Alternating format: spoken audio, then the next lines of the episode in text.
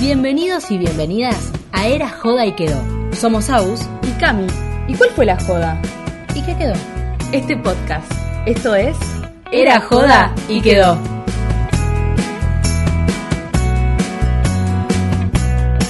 Bienvenidos a un séptimo capítulo de Era y Quedó. ¿Cómo andan todos? Hola a todos, llegamos, llegamos al capítulo número 7.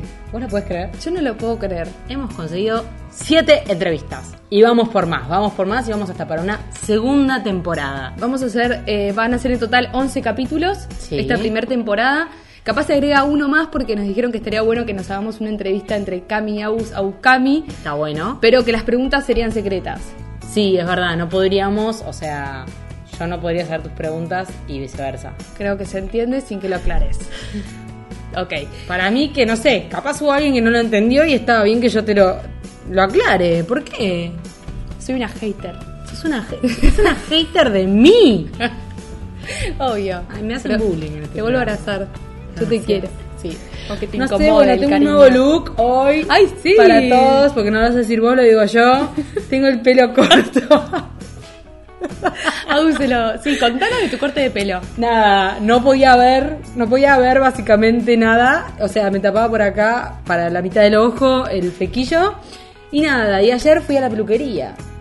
Ya está, acá está. Ahora las peluquerías están De abiertas y, y pudiste ir. Pude ir, pude ir. Sí, hace, ya hace un tiempo que están abiertas. Yo porque no, no disfruto de ir a la peluquería, No, nada más. son mil horas. Son mil horas y bueno, nada, ya está. Ya Yo de hecho me quedé con Mateo. La pasó bomba, Estuvo buenísimo. No, la pasó re bien. No, pasa que el nene cuando, cuando Agustina no está es otro. No, Es no. otro ser. Es así, yo ayer salí muy apurada y Mateo, ¿qué pasó con Mateo? Me vio que salí apurada. Yo por lo general le explico que me voy, que todo, y esta vez no pude explicarle. Quedó como medio loco. Claro, quedó como desorientado, ¿vieron? Y de repente nos quedamos mano a mano y como que no sabíamos cómo comunicarnos, No. silencio en la casa. Escucho demasiado silencio, miro por el balcón y había tirado una botella por el balcón. Eh, tiró toda la comida al gato, se la empezó a comer, la tuve que sacar a la calle porque se me estaba descontrolando la cuestión. Básicamente le hice una revolución. Sí, yo le mandaba audios, a Aus, pero Sí, igual sí. nada, lo amis. No, re bien, re bien. Pero bueno, ayer fue un momento tenso y me vio y fue como, ah, volviste, no me abandonaste. Y no, no lo abandoné, claramente. Fui solamente a la peluquería, fui rápido y No, volví. pero justo había soñado que yo lo- te- me lo llevaba a Ushuaia, ¿te Sí, yo tuve un acordás? sueño de que la retaba a Camila porque se lo llevaba a Mateo a Ushuaia sin avisarme. Y yo literal en el sueño, pero la empezaba a insultar, a insultar, a insultar. ¿Por qué te lo llevaste? ¿No te das cuenta? Tipo, volver para acá. Y Camila, sí, estaba en Ushuaia. Estaba yendo a Ushuaia, o sea, tranquila, como si se fuese, no sé, acá, a la esquina. Y bueno, nada. Capaz es una señal. Es una- No, te lo vas a llevar. Te morís, No, te morís. No, no. No. No.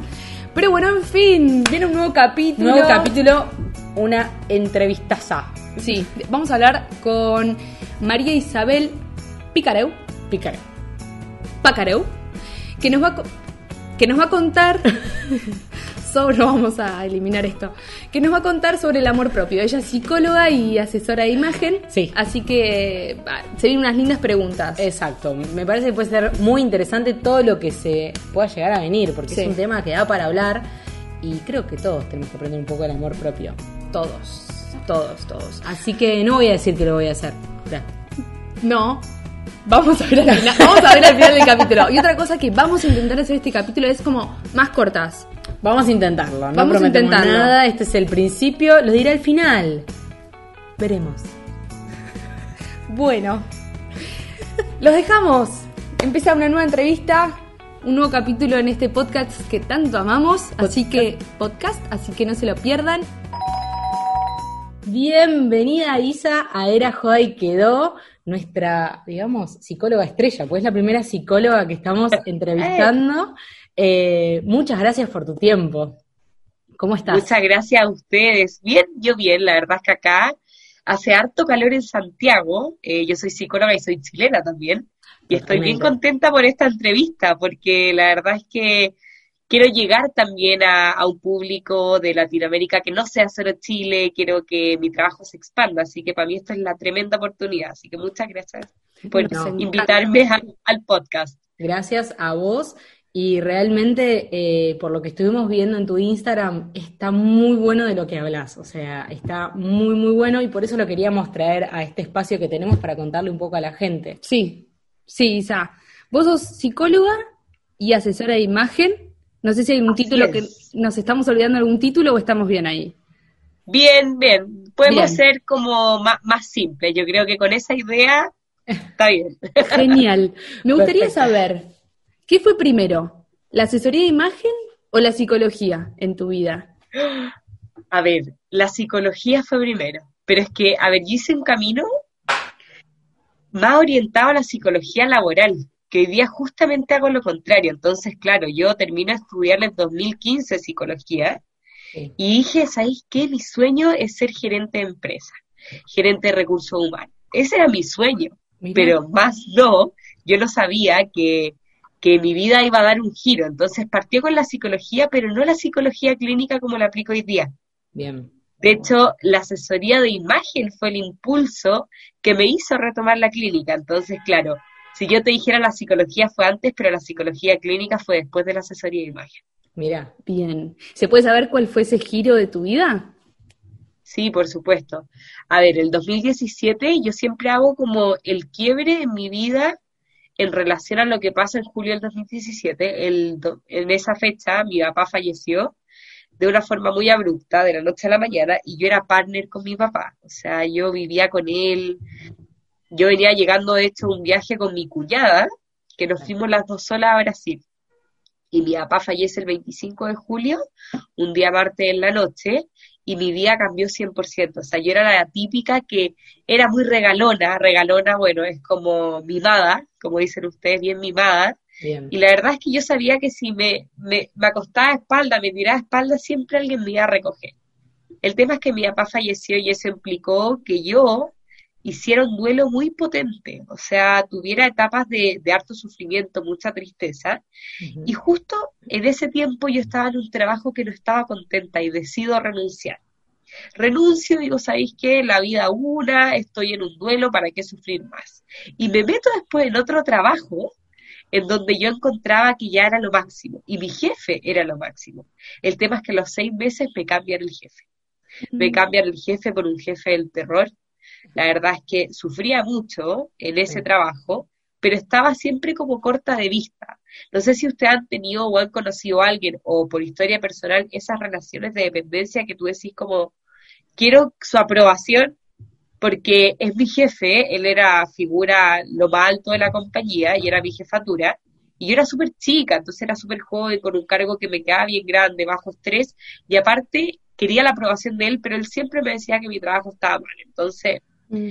yo estaba poco contenta, súper poco contenta, y lloraba y tenía una oficina así bien grande, y al final, claro, me creía lo máximo porque tenía una oficina grande, pero en verdad era súper infeliz. Yo estaba en un trabajo que no me hacía feliz, con un jefe que la verdad es que me desestabilizaba muchísimo a nivel emocional. Entonces, todo esto fue pasando. En 2017 fallece mi papá, 2018 me cambian este jefe de mi pega soñada, pega, como decimos, trabajo en Chile, y el 2019, tipo julio del año pasado, yo sentía que estaba así con una guata, con una panza, estómago, no sé, tampoco voy, voy mezclando términos ya, yo creo que esto es importante aclararlo, pero estaba con una guata súper grande, o sea, y yo decía, ¿por qué estoy tan hinchada? ¿Qué me pasa?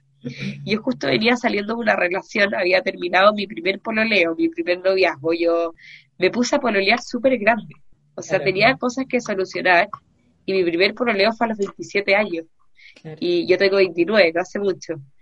Y claro, entonces como primer pololeo, el primer pololeo nunca servía, el primer noviazgo el más importante, entonces yo me la sufrí toda, y en julio, ya meses después de haber terminado con, con este tipo, digo, uy, estaré embarazada ah, y voy a hacerme, a mí nunca me duele ah, en la cabeza, es muy raro. Y terminé en la clínica por dolor de cabeza, ¿no? ¿Se escucha bien? Sí, sí, sí. Terminé en la clínica por dolor de cabeza, súper. Terminé como, ya, papá, no sé qué me pasa, acompáñame a la clínica y aprovecho a ver si es que estoy embarazada, porque me había hecho dos veces y no lo estaba. Entonces yo decía, hay falsos positivos, pero no falsos, o sea, hay falsos negativos, pero no falsos positivos. Entonces dije, me muero, esto no, puede, no me puede estar pasando, y a la guinda la torta. Y llego y ahí me dicen la mala noticia que yo tenía un tumor muy grande. De hecho, fue, fue bien raro porque me dijeron primero tiene pinta de embarazo. Y yo me pongo a llorar, es que no estoy preparada a ser mamá, y yo había terminado con este personaje, entonces, todo caótico al final. Una tras otra, o sea, la muerte de mi papá, esta jefatura, y ahora yo pensaba que era embarazo. Y al final no era embarazo, era un tumor muy grande, eh, del tamaño de una pelota de fútbol, o sea, para que lo visualicen. Por eso yo me sentía como si estuviera embarazada de seis meses, porque estaba muy hinchada. Y yo no sabía por qué tenía, y tenía una pelota adentro mío, que era un tumor que era benigno, esto lo supe después, pero se demoraron dos meses en decirme, hey, esto es algo que es benigno o no, y tenía un cáncer adentro. y me lo tuvieron que sacar por cesárea. Y ahí fue cuando yo dije, sabéis que basta, eh, como que ya la vida te ha dado muchas señales. Te enfermaste, porque yo me enfermé, y para mi ginecólogo es un caso clínico y de hecho me decían como que no te extrañes si de repente escriben casi que un paper de esto, porque es muy raro que a tus 28 años tengas un tumor de este tamaño. Entonces yo lo primero que le dije al doctor, dije, esto es pura pena. Es pura pena común. Mm. Y obviamente cuando uno pasa muchas penas, mm. eh, aprende a valorar realmente, aparte de las cosas positivas, se da cuenta de que uno tiene una baja autoestima importante. O sea, cuando uno pierde un familiar querido, empezó mi autoestima a ponerse en juego, como soy capaz o no de mantenerme, de vivir sola, de... Primera cosa que entonces mi autoestima está en juego. Cuando tú tenías un, un jefe que te invalida mucho, tu autoestima también está en juego. Entonces, también cuando te patean, que se dice cuando terminan contigo un noviazgo, también tú decís, pucha, no soy linda, no soy suficiente, porque me dijeron que echado pescado. O sea, mm. todas esas cosas fueron, fueron dándome cuenta de que para mí mi autoestima, o sea, estaba en el suelo. Y dentro de las cosas que empecé a hacer como para salir a flote, dije, ¿sabéis que siempre me ha gustado la asesoría de imagen? Y ahí una amiga me dijo, ¿por qué no lo mezcláis con psicología? y yo empecé a hacer un trabajo por mí, o sea, todo lo que yo escribía a mí me servía mucho.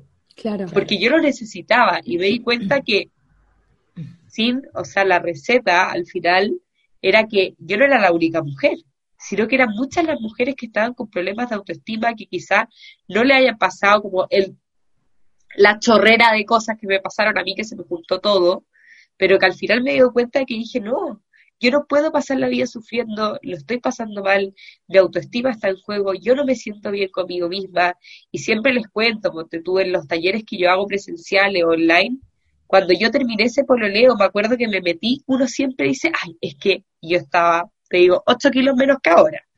Y yo, o sea, flaca así, y yo dentro me cabía todo. Ahora, claro, me queda todo, todo apretado, pero no me urge tanto. Pero en ese momento, estando mucho más estupenda, más regia que ahora, objetivamente, uno conoce su cuerpo, no, no significa que deje de ser bonito, pero uno sabe cuáles son sus estándares. Mm, y yo ahí yo me sentía mucho menos. Entonces al final no era mi cuerpo, era mi mente. Y yo me pesaba, porque tú me metías a hacer figurela, no sé si está en Argentina figurela. Sí, sí, sí, yo lo conozco, sí. sí. O estaba, no sé. sí. sí, sí, sí, conocido. Claro, me, me meto a figurela y digo como, ok, es figurela. Y, y en figurela te pesan casi todas las sesiones, y yo me empezaba a pesar de espalda para no ver el número. Claro. Claro. Claro. Muchos cambios. Cuando la vida te da una piña en la cara, tu cuerpo habla, tu mente también, tu autoestima, te empezás a replantear, es... Cuando no expresás tampoco, yo creo que también el cuerpo empieza a hablar por lo que vos no hablás. Eh, sí, y eh, cuando te ves superado.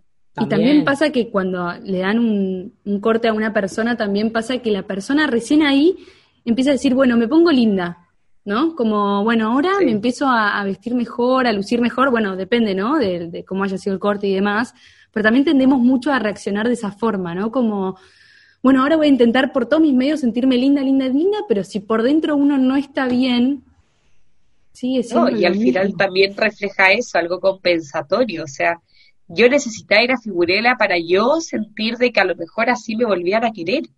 Era eso, sí. si no era porque yo estaba desde otro lugar, yo, yo la verdad es que estaba muy allá, nomás por distintas cosas, porque estaba recién aprendiendo a, a ser independiente con una figura de un jefe que me invalidó mucho, que, que claro, esta persona, y está bien en la vida, hay que entender que no siempre nos van a querer y eso es parte también de tener una autoestima sólida, decir muchas gracias, continúo el camino y lo comprendo, lo abrazo y lo entiendo. Pero cuando uno está con la autoestima baja es como que trata de hacer todas las cosas posibles y empezar a hacer dieta estricta o quizá, y que todo esto habla de que tú generas cambios en base a algo que rechazas de ti. no, no por amor, yo no, yo no iba a figurarla por amor a mi misma. No. porque quisiera estar más saludable, sino porque yo necesitaba que quizás me volvieran a querer y por eso me metí a figurela. Entonces, es importante como, como saber que, y bueno, ahí podemos seguir conversándolo, pero, pero es importante hacerse ese escaneo y autoconocimiento y autovaloración de lo que uno vale y, y a mí me sirvió mucho. Entonces, volviendo y respondiendo a la pregunta que me hicieron, la verdad es que yo partí dándome respuesta a mí, eh, obviamente yo venía de un trabajo bien estricto que me dio, y no es que esté desagradecida, aprendí muchísimo, quizás no fue la mejor experiencia, pero pucha que aprendí, y de eso aprendí a dar estructura, entonces yo estaba como automatizada a darle estructura a todo, y las mujeres me empezaron a contactar antes de que yo terminara el curso de asesoría de imagen, mm. que querían mezclar esto, porque lo que tiene diferenciador mi negocio es que en todos lados te van a decir que te tienes que querer, pero yo te digo cómo hacerlo. Yo te doy herramientas que quizá algún psicólogo dice, yo lo haría de una forma distinta, pero yo tengo mi sello y estudio mucho para darle herramientas terapéuticas y concretas para que las personas no se frustren, frustren con este, con este proceso de mejor autoestima que suele ser muy frustrante si es que uno no tiene una guía, porque no tenemos por qué saber cómo quererlo. Entonces parte de un dolor. Totalmente. Y emprendimiento era joda y quedó, parte de un dolor, de un dolor sin pensarlo mucho y acá estoy. O sea, después de un año y tres meses he avanzado como avión porque yo creo que hay una necesidad importante. Totalmente, yo pensaba lo que vos decías y, y cómo de, Igual primero, después vamos a ir a lo que quería decirte recién, porque si no me voy a adelantar, porque yo, tengo una, yo soy mamá, tengo un nene de un año y medio, y tengo una pregunta para vos hacerte sobre esto, pero quiero que primero nos definas un poco ¿Qué es el amor propio? Para que el que nos está escuchando, bueno, yo lo entiendo, yo calculo que el que nos está escuchando o nos está viendo también lo entiende, pero ¿qué es la definición? ¿Cuál es la definición? Buenísimo. Sí, mira, partamos primero eh, por el concepto autoestima. Yo creo que hay que partir ahí para después hablar de amor propio. Amor propio igual es más marquetero, a mí me encanta, ¿cachai? Pero, pero primero Claro, el amor propio es como, tú puedes como sentirte bien contigo, no sé, como, pero es una palabra que dice mucho y a la vez es difícil conceptualizar. Entonces, primero entender que, que la autoestima es que tú te sientes capaz de enfrentar los desafíos que te entrega la vida. O sea, por eso tú querís mamá, el hecho de que tu hijo se sienta capaz de hacer cosas va a fortalecer su autoestima, por una parte. Y la segunda patita de la autoestima es que tú te sientas digna de logro, de éxitos, de amor, de amistad, de respeto. Es por eso que personas con buena autoestima saben poner límites asertivos, se relacionan y tienen relaciones a todo nivel, no solo de pareja, que son súper saludables, que se basan en la confianza, en el respeto, porque ellos saben que son merecedores. Entonces está por una parte el concepto de autoeficacia, soy capaz, y, y sé que puedo hacer esto, y por el otro lado, la autodignidad de decir, ¿sabéis qué? No me merezco esto, yo me merezco algo mejor. O desde aquí para adelante es lo que me merezco. Y uno siempre tiene una amiga que dice, pero ¿por qué te fijáis en eso? si tú eres mucho más, y como que lo tienes tan claro, y tú dices, ¿cómo hay tanta claridad? Entonces, primero, saber que todo se basa en la autoestima y que el amor propio es una consecuencia de un trabajo con la autoestima. Y obviamente tú puedes trabajar y hay como conceptos de instancias de amor propio, por supuesto, darte una tina, hacer cosas que te den gusto y que tú disfrutes, por supuesto que amor propio, yo no estoy discutiendo los conceptos o cómo lo muestran, pero sí hay que entender de dónde viene. Y el concepto de amor propio en sí es que tú sientas, pienses en relación a ti mismo con amor y con aprecio. O sea, son todos los sentimientos de aprecio y amor que tú tienes por lo que haces, por lo que eres y por lo que lo que despliegas, lo que proyectas. Entonces, una muestra amor propio, aparte de estos como cariñitos que uno se da, es de repente pensar sobre ti en positivo. Es por eso que yo trabajo mucho el amor propio desde técnicas que fomenten que tú pienses bien de ti misma. Y muchas veces no lo tenemos consciente porque no lo practicamos. Simplemente por eso. Y es cosa de que alguien te diga, hey, practícalo todas las noches, anótalo en una libretita al lado de tu cama y te aseguro que te vas a empezar a sentir mejor contigo misma. Porque eso es darte amor propio. Total. Claro, Sí, sí, sí. totalmente. Ahí que, que hablábamos de, de una amiga, yo tengo amigas, eh, que bueno, que bueno, que también les, les pasa mucho esto de, de estar en una relación y no poder cortar esa relación y como escuchar su cabeza que dice, no, pero tengo miedo, capaz me lo- no me lo dicen en voz alta, pero siento que es el miedo a estar solo, al fin y al cabo. A decir, capaz esto es lo que, lo que tengo y con esto me quedo porque estoy cómoda, O lo que pero la autoestima ella, va bajando. O lo que merezco, porque eh, Claro. al no tener una, una auto, ¿cómo fue que dijiste? Eh, ay, no me salió la palabra. pero- Auto. Autodignidad, Autodignidad, exacto, al no tener la Claro, como esto es lo que me como merezco. esto es lo que me merezco. Si yo tengo poca dignidad, esto Como es que hasta una se va llego. también comiendo esas palabras, ¿no? Como que nuestro cerebro también va comiéndose esto es lo que me merezco, o acá estoy cómoda, no me animo más. Y, y es tan difícil decirle a una amiga, como vos decías, decirle, pero vos te mereces muchísimo más que esto, y que ellas no puedan eh, salir de ahí.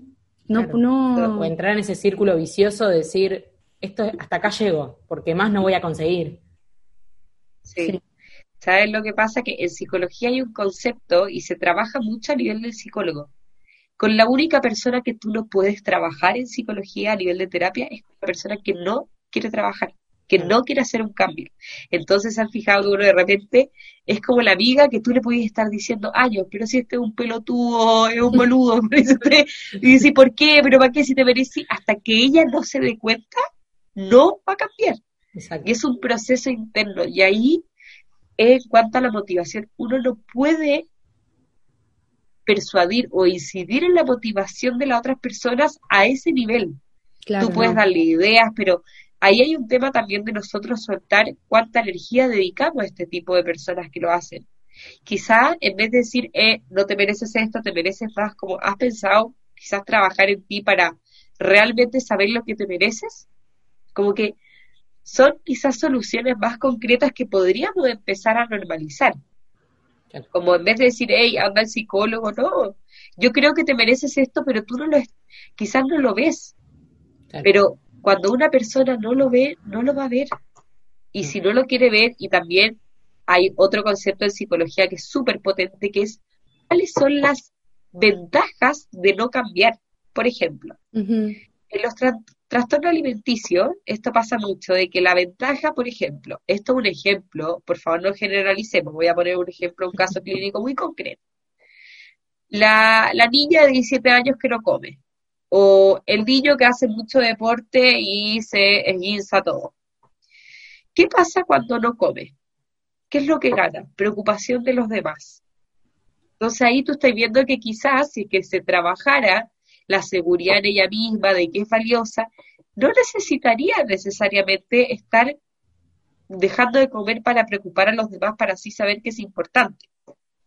Lo mismo que, no sé, esta persona que hace mucho deporte, que preocupa a los papás, es un poco, o que carretea mucho, que se va mucho de fiesta, de joda, Claro. también, al final adquiere una preocupación, entonces al- hay que mirar un poquitito más allá y decir, ¿qué es lo que gana esta persona por no cambiar?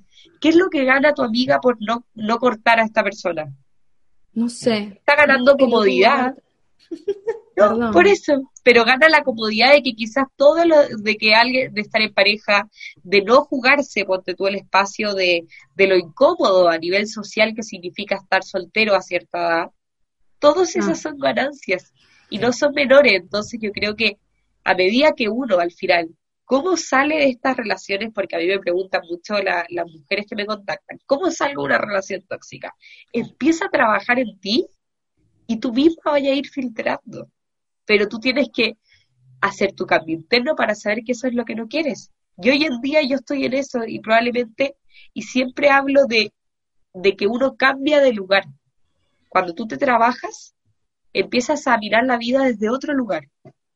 Un lugar mucho más positivo en donde tienes una autoestima equilibrada y de ahí tú escoges.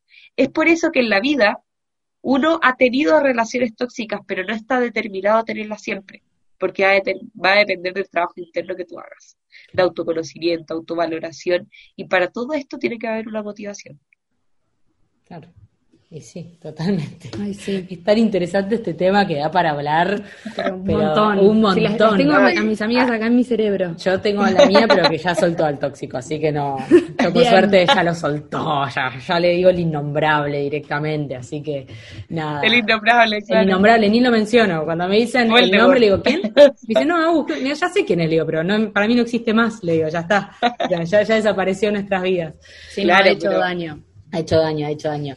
Pero bueno, y volviendo al tema que yo te decía con que soy mamá, una pregunta que a mí me interesa bastante es, yo trabajo mucho, o sea, siempre cuando le hablo a Mateo, se llama, eh, hablo mucho de, pienso mucho cómo hablarle, porque ya me di cuenta que las palabras desde, desde que somos muy pequeños influyen un montón a todos. Entonces, si yo le digo a mi hijo todo el tiempo que no va a poder, obviamente cuando él crezca, el día de mañana, él va a pensar que no va a poder.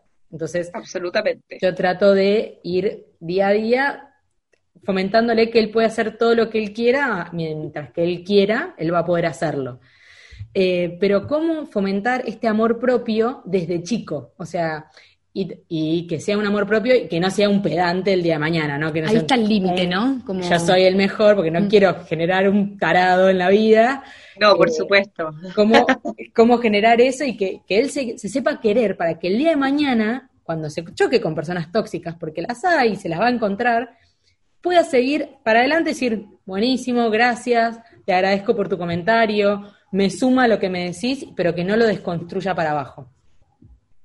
Sí, yo creo que acá hay un tema de, de el amor nunca te va a llevar a ese nivel de pedantería o narcisismo. Al final la avenida es narcisista, estas personas que, que están todo el día hablando de su éxito, claramente quizás es porque nunca le dieron el espacio para hablar de su éxito. Entonces, hoy en día están solucionando, o hoy, por otro lado, le hicieron sentir que solo sus éxitos era lo importante. Claro. Entonces ahí el punto de equilibrio, yo creo, para generar este amor propio, es generar sentimientos de aprecio en la persona. Mm. Que sea un hábito que se diga, ¿y qué hiciste hoy día lindo? No, hoy día eh, regué las plantitas. Entonces, ¿en qué te convierte hacer eso? En una persona preocupada. Ah, eres preocupado.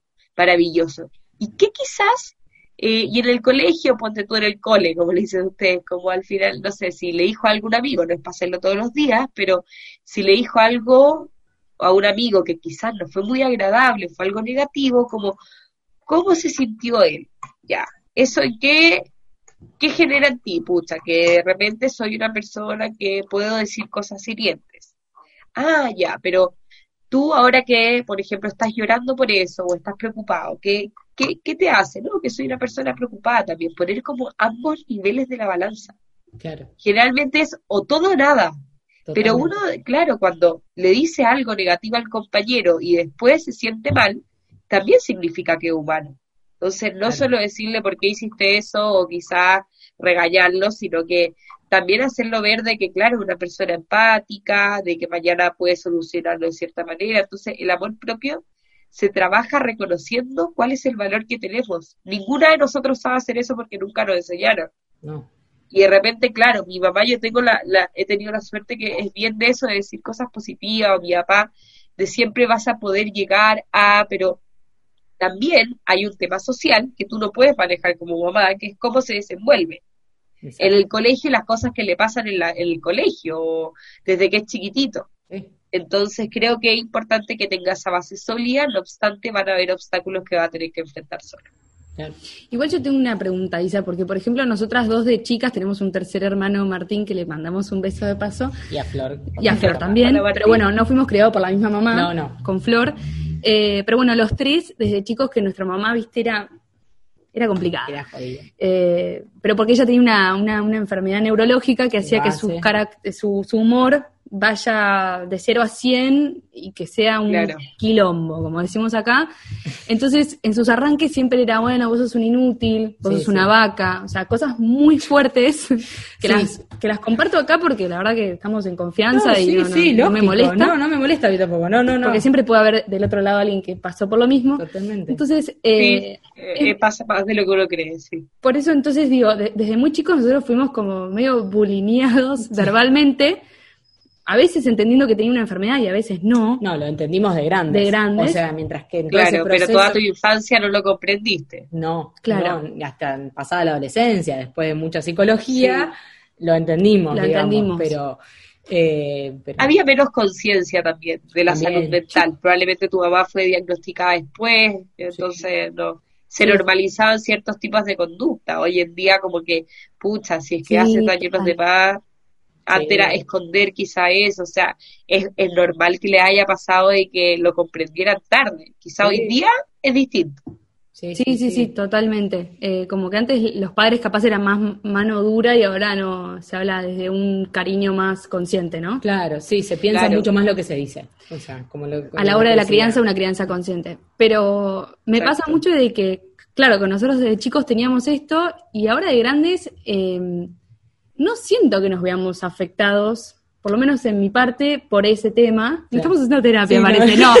Pero lo que voy es que, que hay veces que siento como que el amor propio puede ir desde la crianza, pero también puede ser de grande que uno se vaya como creyendo Sí. estas frases, ¿no? Porque puede haber una familia súper contenedora, una madre súper amorosa, un padre súper amoroso, pero que igualmente el amor propio en nosotros no esté, no esté presente y que no haya sido una cuestión de la crianza, ¿o no?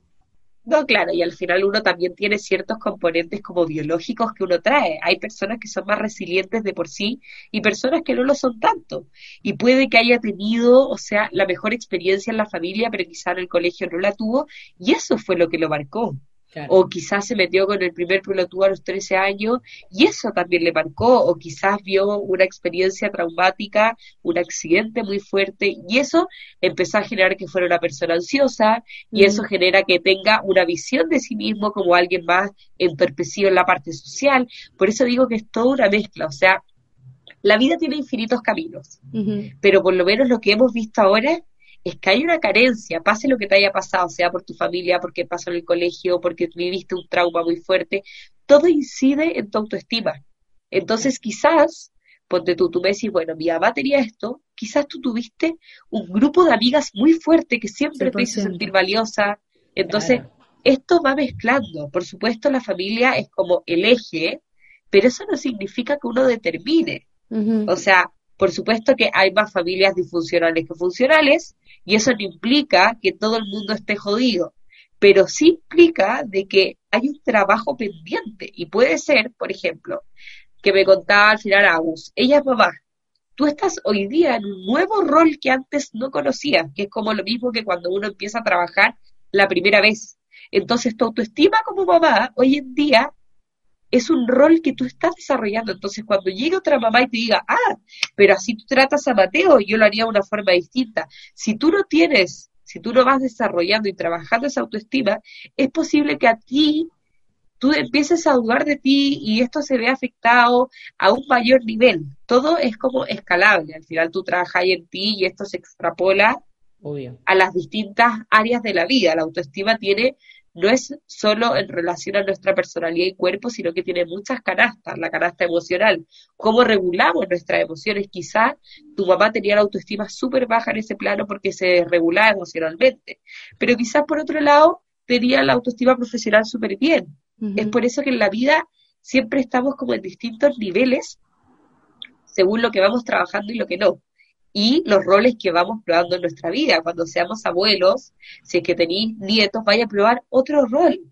Y así, o cuando eres polola o novia por primera vez, pruebas algo. Entonces siempre uno está sujeto a distintas como cosas que te entrega la vida, desafíos, independiente y hay una mezcla en ambiente, biología que es súper diversa.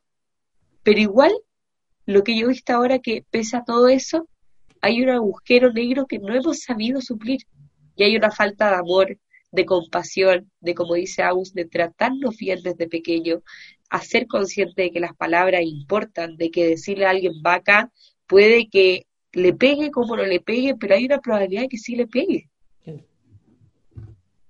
Entonces, como que no es jugar a la sala, sino que ser más consciente de que hay que trabajarse y sobre todo porque cuando empezáis a trabajar con tu autoestima, en la medida en que empiezas a adquirir otros roles se te hace más fácil y menos tormentoso que si no lo trabajaras desde ya. Tenemos una suerte de siempre entrevistar gente que pondría mi mesita de luz. Sí, sí, sí, Te juro, tenemos mucha suerte en ese sentido. Y yo también te estuve, obviamente te estuve estoqueando, o sea, por lo general siempre estoqueamos a todos, a los Obvio. entrevistados, porque es muy, Pues, no lo podríamos estar supuesto. haciéndote preguntas, básicamente, pero vi que sacaste el libro, que son 365 días de amor propio. Contame un poco es. de qué se trata. Más o menos dijiste sobre la libretita del costado para poner, pero por lo que contame un poco más profundo, porque por lo que estuve viendo en, en tu Instagram está, está bueno. Ay, buenísimo, y la acabo de sacar en Amazon, así que estoy feliz porque quiero llegar a, a más público. Al final, uno elige el camino laboral que quiere, profesional, o por lo menos yo lo veo así. Somos súper decisoras de nuestras elecciones de vida y yo decidí escalar más. Quizás tengo mis pacientes, pe- pero ser más menos, no más de cinco pacientes a la semana.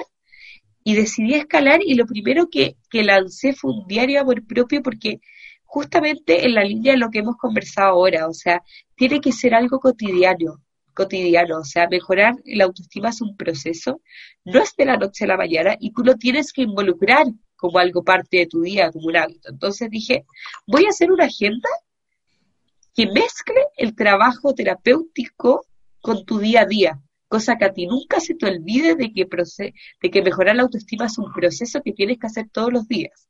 Entonces esta agenda, que lo bueno es que tú puedes partir cualquier mes del año porque no tiene fecha definida, y son 12 tomos en donde en cada tomo o cada mes al final tú trabajas algo en específico. Por ejemplo, trabajo de autoaceptación y amor propio. Yo te cuento qué es la autoaceptación y qué es el amor propio y después viene una tarea terapéutica. Durante el mes tú sigues anotando tus cosas y vas, ponte tú, leyendo frases que salen puestas por mí como ámate y todo lo demás fluirá. Cuando uno se quiere, como que está más viva, eh, disfruta más la vida y voy poniendo frases positivas. También lo que bueno tiene, lo bueno que tiene esta herramienta es que tiene una evaluación para que tú te vayas viendo cómo avanzas al principio del año, a los seis meses y al final, Bien. más los 12 tomos de tareas terapéuticas. Al final tiene un calendario emocional que se mezcla con el calendario de tu ciclo, o sea, cuando a ti te llega la regla y tú poner el mismo día donde tú estuve triste y para ti el triste es con un color azul, entonces es bien creativo, tiene hartos colores, tiene un diario de gratitud, tiene tips de imagen también que son súper básicos, como cómo atar pañuelos, cómo combinar colores, eh, hacer ejercicios respiratorios, cómo respirar bien. Bueno, ahora yo no puedo decir porque estoy con una alergia que no respiro nada, pero, pero, pero cómo respirar bien, porque cuando tú respiráis mal, podéis empezar a tener los mismos síntomas que uno tiene en una crisis de ansiedad, Eh, palpitaciones, te empezás a hiperventilar, ahí respirado fuerte te, te hasta mareas. Entonces es muy importante respirar bien o saber identificar qué es lo que te gusta. Está lleno de ejercicios terapéuticos. Y la idea es que tú vayas mezclando como que te entretengas, es por eso que tiene un colorido así ya espectacular. Y aparte, a las mujeres nos gustan, no sé por qué, pero las agendas que tienen fondo blanco. Sí. Y después llenarla de Así colores. que tiene fondo blanco. Está duro.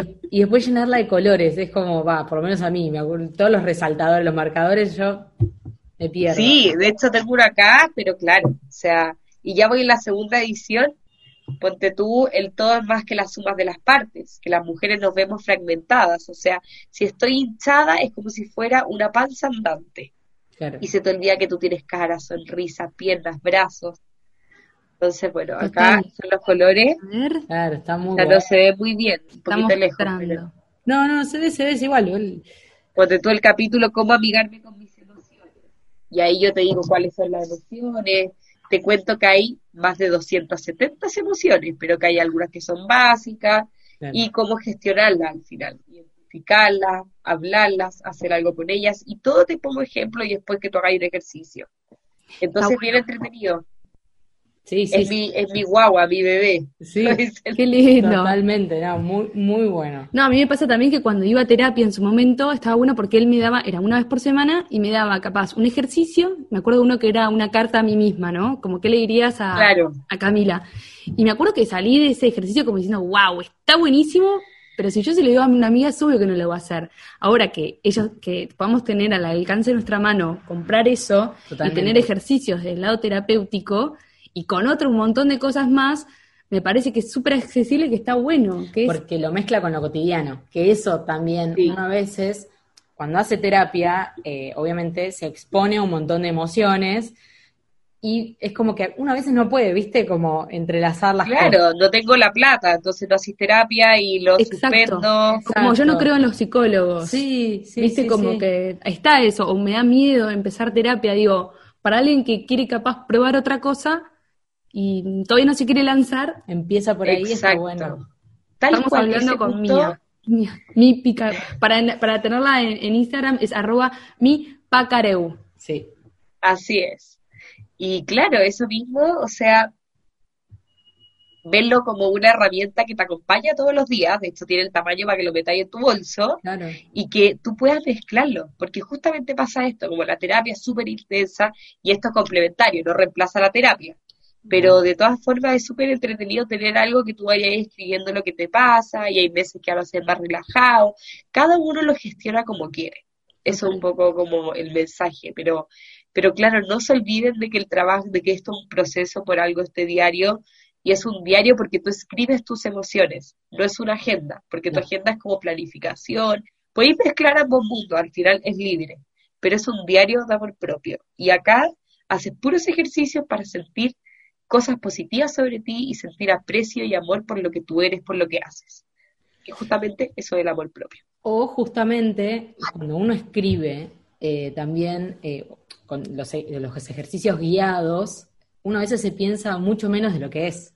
Y cuando empezás terapia, te, da- te das cuenta de que no sos tan menos de lo que te pensás, porque Exacto. pasa mucho eso. Yo calculo que al escribirlo y al plasmarlo en este diario, como que decís, ah, mira, o esto sí me pasa cuando lo relacionás con una emoción y, y con algún ejercicio debe pasar que, ah, esto, esto me pasa, o sea, esto sí lo hago, esto no, no está tan mal, viste que uno siempre está, está el bien y está el mal, que no es así la vida, pero nosotros siempre, ah, esto está bien, esto está mal. Y cuando Sí. lo plasmas decís, eh, ah, esto está bien lo que estoy haciendo. Y, Sí, muy o no lo había visto, no me No, había dado cuenta que soy una bomba en esto. Totalmente. Es súper importante, ¿eh? porque de hecho la, uno de los ejercicios que yo hago ahora me lancé con una masterclass de cuatro clases, porque muchas de las mujeres me decían, perfecto, me encanta tu diario, pero ¿cómo parto? Más básico todavía. Entonces me lancé con un ciclo de cuatro masterclass para dar todas las herramientas básicas de autoconocimiento, autovaloración y motivación para que las personas comiencen este proceso. Y una de las cosas, como tú decías, Agus, es la autovaloración al tiro se te potencia tu autoestima cuando te das cuenta y así una autovaloración, obviamente con una base terapéutica, técnica, no es como que yo lo invente, yo, como les decía al principio, yo esto lo saco de libros de gallos que son unos crack. Y ellos te dicen, claro, la autovaloración, cuando tú empezás a darte cuenta de los 10 aspectos de tu día, pues tú soy bueno en la pega porque doy iniciativa cada vez que alguien dice, hagamos un proyecto, yo digo, ay, podríamos hacer esto. Y antes lo hacíais por de forma espontánea y no te diste cuenta que para ti eso era un gran valor, entonces uno empieza a generar una, una percepción mucho más real, más integral y objetiva de lo que es, y al final cuando se nos va toda, toda la chulla al carajo es cuando la mente te dice que eres mala para todo, Claro. o que no eres suficiente. Sí, Si la cabeza está bien, todo está bien. Si la cabeza no está bien, todo no está bien. No, Mm. Totalmente. La mente tiene un poder en el cuerpo que Poderazo. es impresionante. Ufa, impresionante. Sí, sí, Sí, sí, estaría sí. bueno apretarlo con un botón a veces y decir, Basta. cállate, cállate la boca vos. Basta. No, no. Basta. Claro, suficiente. Pero sí, sí, sí. Así que bueno, igualmente en tu Instagram vos también compartís un montón de posteos y frases que la verdad me encantan. Ay, gracias. Me encantan. Así que para todos los que nos están escuchando, está muy bueno el Instagram de, de Isa. Aparte es chilena, sí, me encanta. Sí, Síganla porque está muy bueno todo lo que escribís. Eh, en serio, que cuando lo lees te, te hace sentir muy bien. Y, y, aparte que, bueno, que tenés toda una base que se nota que, que te gusta lo que haces, que yo siempre digo que cuando, cuando uno disfruta lo que hace, se le nota. Y, y, a vos se te nota, entonces está, está muy bueno y se plasma en el Instagram también. Ay, muchas gracias. La verdad es que ayer hablaba con una amiga y me decía como, ¿cómo te ha ido el emprendimiento? Le dije, llevo un año tres meses, le, me dijo, digo. Y me dice como, es que yo siento que lleva ahí ocho años. y, igual, le dije, yo igual, estoy cansada. Y, y me pasa, así al final, y esto es un mensaje que quizás también me gustaría transmitir, de que yo no soy la persona con la mejor autoestima. Yo lo trabajo todos los días, de hecho volví a tomar terapia con mi psicóloga, que ella como de forma de, como que toma un par de meses, después no por el foco que tiene ella, pero llevo entre pito y flauta como seis años con ella, y yo no soy la mujer con la mejor autoestima y, y, la trabajo todos los días y hay veces que tengo bajones y que me cuestan cosas y es como paradójico, pero lo único que yo no quiero transmitir es que esto, y por favor que no se creen la expectativa, de que esto es algo necesario. Yo creo que hay pocas herramientas, como les decía al principio, poca gente habla de esto, poco sabemos. Entonces, ¿verdad? Véanlo como un proceso y disfrútenlo, porque somos una sociedad occidental que estamos tan fijados en los resultados que perdemos el disfrute del camino. Y ahí es cuando se nos va la vida. El otro día hablaba con mi hermano y me decía, quiero comprarme una casa, pero estaba tan estresado por comprarme la casa que al final, ¿qué? Llego y me compro la casa y estuve estresado dos años para comprarme la casa. ¿Qué es comprarme la casa al final? Entonces, ¿verdad? Dejar, saber soltar las cosas que nos generan o manejar, regular nuestra ansiedad, sobre todo en estos procesos internos que requieren tiempo, amor, dedicación. Y la verdad es que disfrútenlo, disfrútenlo ese logro de día a día, de decir, uy, ayer no sabía esto, hoy día lo sé. Y ojalá después de este podcast decir, bacán, todo genial, o no sé cómo dice, pero todo esto no lo sabía y hoy en día, o si lo sabía, increíble, pero si hoy en día soy una persona nueva, porque uno nunca vuelve a ser la misma después de aprender algo nuevo. Entonces disfrútenlo, es un proceso, ojalá que, y lo que yo quiero transmitir a través de mi Instagram es justamente esto. Por favor, yo no me quiero convertir en la persona que sea, hay que amarse ahora, no, no hay que amarse ahora, hay que empezar a hacerlo pero todo es un camino y que lo disfruten. Es rico hacer las cosas como libres de ansiedad y paso a paso. Sí, totalmente, sí. Cuando uno se da cuenta que llegó y llegó con los tiempos que, que tenían que ser, porque no hay tiempos, o sea, con los tiempos que tenían que ser, uno después lo, saborea más al, al resultado. Sí, Sí, es, es, un concepto de amor propio que recientemente lo empecé a, a, incorporar porque hay muchos podcasts que hablan de esto también y, es algo nuevo en mi vida, pero que, inconscientemente se empezó a meter eh, y, lo aplico, y lo puedo decir, estoy mucho más tranquila. A ver, son momentos, ¿no? Pero desde que lo empecé a, desde que empecé a ser consciente de que no me, no me estaba queriendo mucho a mí misma, hice un cambio rotundo. Y te juro que fue una semana a la otra. Una semana a la otra. Y, y, bueno. Hace un clic. Es, pero es súper interno. Es generar conciencia, porque antes no tenía esa conciencia, entonces la mente te dominaba 100% y te decía todo lo que tú querías decirte.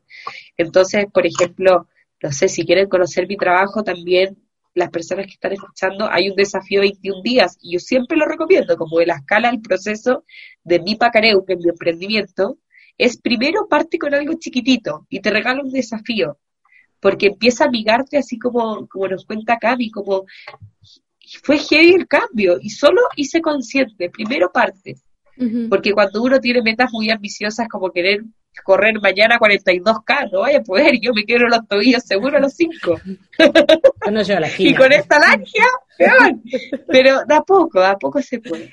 Totalmente, totalmente.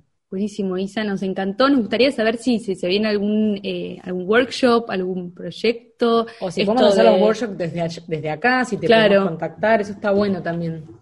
Sí, por supuesto, yo estoy abierta a todo.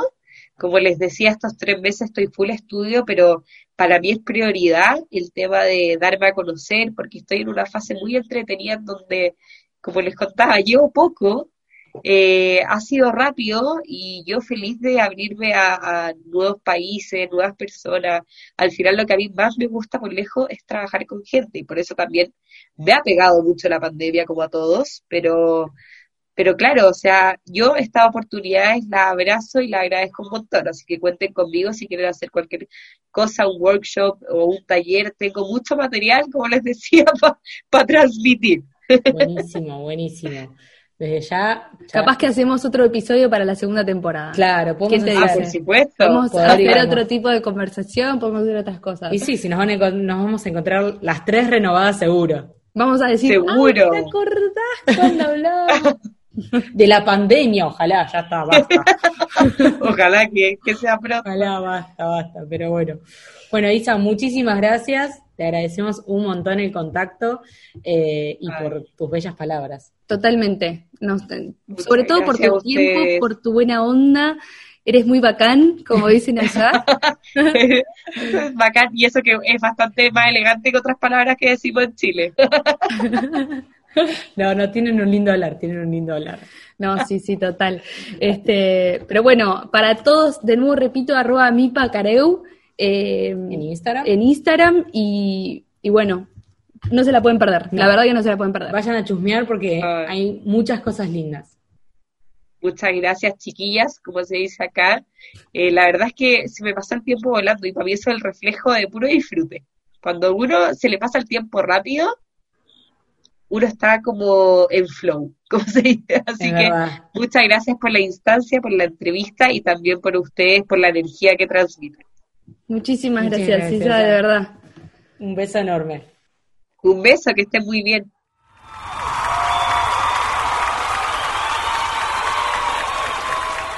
Tremenda entrevista con Isa acabamos de tener. Zarpada. Me encantó, me encantó, me encantó. La verdad que sí, no tenemos más palabras que decir que eso porque la verdad que nos quedamos aparte después de hora, eh, después de hora cuando se empieza el colegio, no, pero nos quedamos charlando un buen rato con ella mano a mano, sin cámara, sin grabar y, y la verdad que daba para hablar muchísimo más, hablamos de la salud mental, un poco de esto que nombramos de, de- de nuestra mamá, que Sí. para nosotras es muy natural porque nos gusta que naturalizar que las enfermedades pasan Sí. y que y nada, lo mismo con el amor propio, es lo mismo. Corrí la mesa. No pasa Me pongo nada. nerviosa. Queremos contarles que en el medio de la entrevista el gato estaba loco. loco. Empezó. empezó. A mí me atacó acá abajo. Hasta- sí, me sentí, atacó. sentí que le no daba pegaste. interrumpir. No. Para nada. Eh, Pero nada, tremendo, tremendo, así que la disfrutamos muchísimo. un que montón. Después que el gato se dejó romper las bolas, disfrutamos un montón. No, no, y, y- y espero No, que les haya gustado. Tratamos de ser lo más concisas y, y tratar de, de conectar siempre con, con lo que del otro lado les gustaría escuchar. Sí, y de no explayarnos tanto, porque son tantos los temas, Sí, o sea, de no mal. irnos por las ramas. Yo hubiese preguntado qué herramientas nos darías, pero me parece que eso eh, mismo en su Instagram lo pueden encontrar, hay mucha información Sí, sí, y, y nada, así que, que- que no quisimos perder el tiempo en otras cosas, sino bueno, fluyó de esta manera, así que esperemos que les haya gustado. Así es. Así que bueno, hasta aquí el capítulo 7 de Era Joa y quedó. Esperamos que lo hayan disfrutado tanto como lo disfrutamos nosotras. Es mi frase. Eh, así que bueno, nos vemos en el próximo capítulo de Era joda y quedó.